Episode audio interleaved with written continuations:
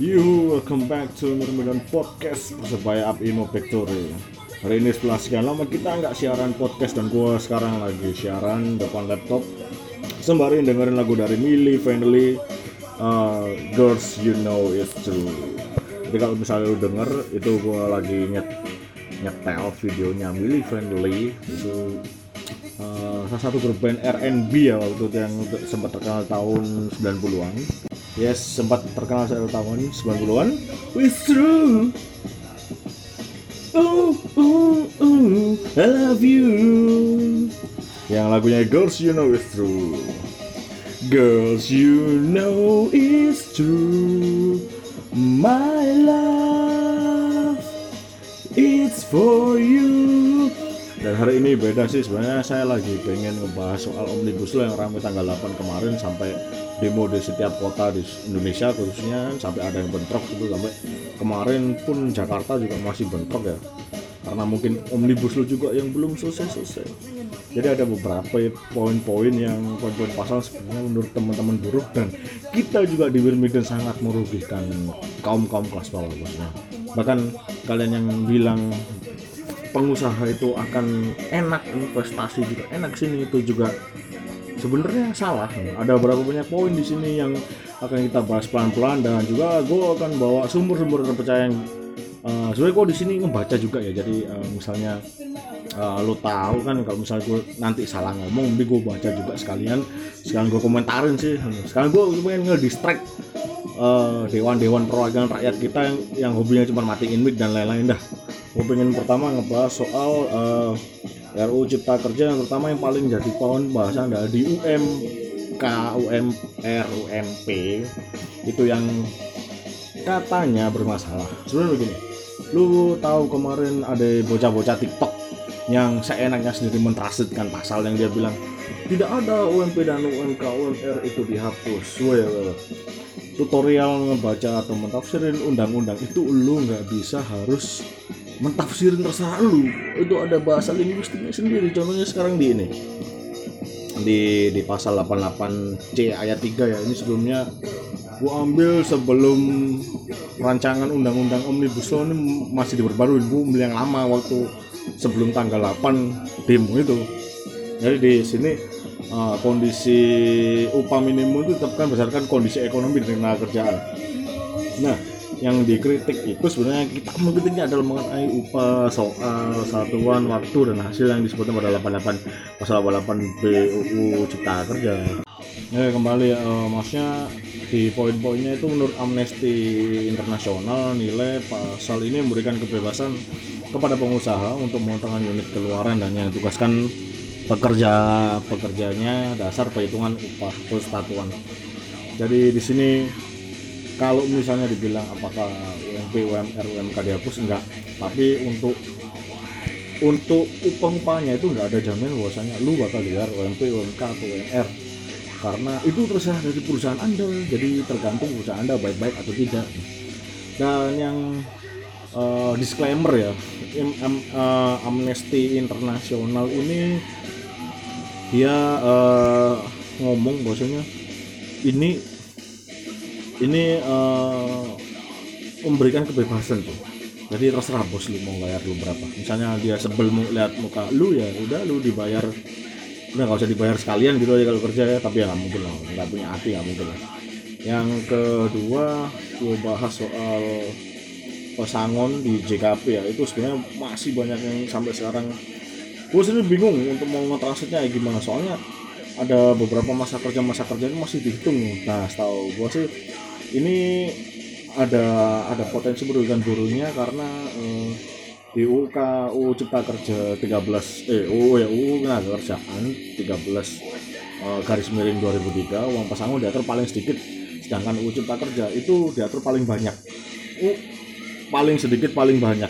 Lu paham kan? Maksudnya kalau paling sedikit itu lu nerima setidaknya, tapi kalau paling banyak adalah lu menerima batas maksimal. Jadi gue lebih baik milih paling sedikit daripada paling banyak, karena ya misalnya kalau gue paling sedikit terima misalnya sepuluh juta gitu, gue daripada menerima paling banyak sepuluh juta, paling kan gue misalnya paling banyak ya menerimanya paling di bawah sepuluh itu paling paling lima.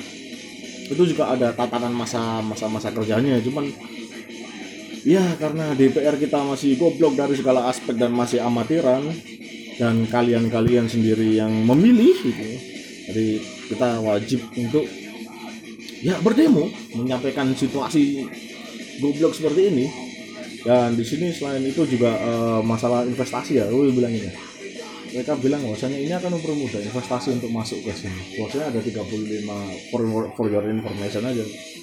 Sebenarnya ada tiga puluh lima organisasi atau tiga puluh lima investor investor, investor internasional itu enggak setuju ya, karena uh, karena nanti ditakutkan uh, akan ada izin AMDAL. Jadi nanti pertarungan antar uh, investasi ini nggak sehat. Dan juga investasi di lu misalnya mikir gini, oh ya udah kalau misalnya lu nggak mau jadi buruh ya jadi pengusaha. Tapi pertanyaannya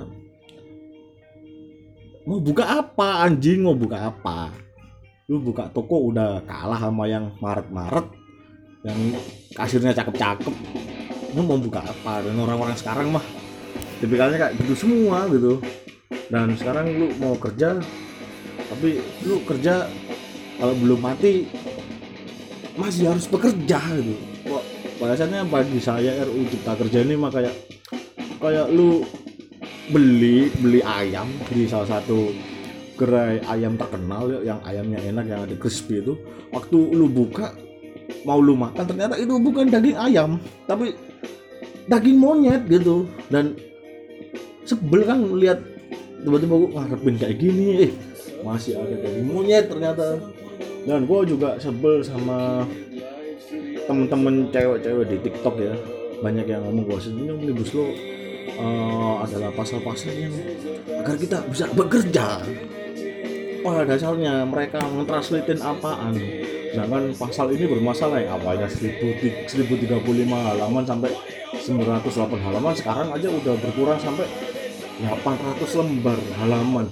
Terus dia suruh gue baca nih yang bego siapa, gue gak paham. Dan sampai sekarang pasalnya juga belum turun, undang-undangnya belum turun, belum direvisi. Dan yang paling aneh, Pak Presiden Jokowi mengeluarkan maklumat ya, statement ya, bahwasanya kalau Anda tidak puas dengan keputusan Omnibus Law silakan gugat ke M K. Pusing gue sebenarnya, sumpah. Gue masih ingat masalah B P J S kesehatan ketika semua kelas dari satu, dua, tiga naik, ketika rakyat gugat dari M K menerima awalnya, tapi waktu persidangan eh ditolak dan akhirnya tetap B P J S kesehatan dibayar mahal. Dan untuk rapid test atau untuk swab test ya apakah bisa dipakai pakai B P J S kesehatan? Saya juga tidak tahu. Dan yang nomor dua, banyak sih sebenarnya mau masalah pemerintahan apalagi Omnibus Law sebenarnya udah dari tahun kemarin udah di demo, cuman ya aduh, gua lihat berita di Twitter sampai sekarang masih aja ini polisi berantem sama berantem sama rakyatnya sendiri. Karena begini, apalagi soal outsourcing ya, karena kan sekarang kalau di R U U Cipta Kerja kan tidak ada status karyawan tetap ya, jadinya lu rata-rata outsourcing semua sih. Lu cuman saran sama lu ya yang bilang uh, harus bersyukur, harus bersyukur ya. Anda belum pernah merasakan tiba-tiba bekerja pagi-pagi lantas dipanggil gitu sama H R D Anda, dia bilang begini, e, mohon maaf uh, Bapak atau Ibu, uh, karena ini kita sudah terlalu banyak karyawan dan kondisi perusahaan tidak bisa mengurangi, jadi Anda hari ini kami cut. Lu bisa ngerasain lu hari itu lu nangis disuruh bikin surat resign gitu. Dan urusan penggajian lu juga ya, ya antar-antar aja diurus gitu. Emang sekarang serba susah, tapi masa iya D P R kita yang dipilih oleh rakyat dengan mengemis-ngemis, masa iya buat rakyatnya makin susah lagi kan. Yang sebenarnya gue heran dari dulu D P R gitu mah masih goblok dari goblok dari segala aspek. Dan ini gue sebenarnya pengen marah-marah yang beneran, emang serius gue pengen marah-marah, cuman waduh pusing gue.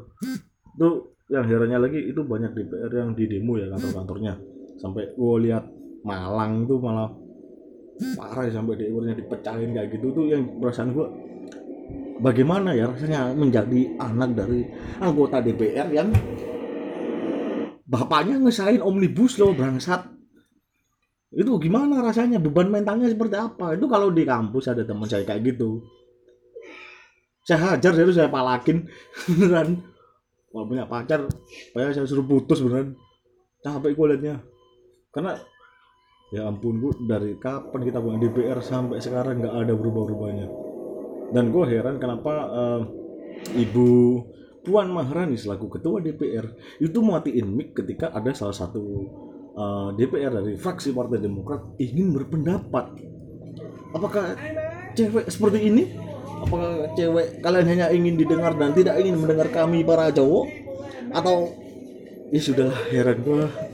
Pusing gue lama-lama, dan ini adalah video pertama pembukaan gue, eh video sorry recording pertama pembukaan Mermedon. Jadi ntar kita bebas sih mau bahas apa karena suara teler juga, dan gue nggak yakin kalau lu udah denger suara gue lu bakal kena, dan gue nggak yakin ketika lu denger recording Mermedon kali ini lu bisa tidur dengan nyenyak. Ya siapa tahu lu kena fatal insomnia disindrom, gue nggak tahu, tapi lu dengerin aja. Kalau lu yang ada yang mendukung Omnibus Law ya silakan, silakan samperin rumah gua ya, gua hajar malah lu beneran. Lu komentar-komentar yang mendukung Omnibus Law silakan ya, gua hajar terus. Ngajakin apa lu? Debat. Ayo gua ajakin debat, silakan. Tapi lu bawa draft uh, pengesahan Omnibus Law yang udah real ya. We just wanna see you sick dead. Ya gua lagi dengerin L M K. Oh ya udah cukup dari gua podcast marah-marah pertama. Kemudian next gue bakal bahas soal pilkada dan sepak bola. Soalnya banyak yang request pilkada dan sepak bola dong bahas bang. Kenapa Liga satu nggak jalan-jalan? Yuk, gue tunggu, lu tunggu. Oh ya, gue kalau mau gue minta maaf dulu kalau mau bahasa Indonesia gue jelek. Jadi gue udah lama ke, di Jakarta, jadi bahasa gue kayak gini. Lu gue, lu gue, lu gue. Kalau lu nggak terima ya monggo silakan komen di Instagram Mermedon et mermedonbonek, di Twitternya et mermedonb. Capek gue ngomong terus, gak ada air putih anjing. Ya udah, uh, good luck eh kok good luck thank you buat lu yang mau dengerin. Tetap share nih podcast ya, walaupun gak penting. Kalau mau dibajak silakan monggo, woi kelas beneran serius. Uh, ya udah cukup dari gue. Assalamualaikum warahmatullahi wabarakatuh. Mermedon Persebaya up you take three.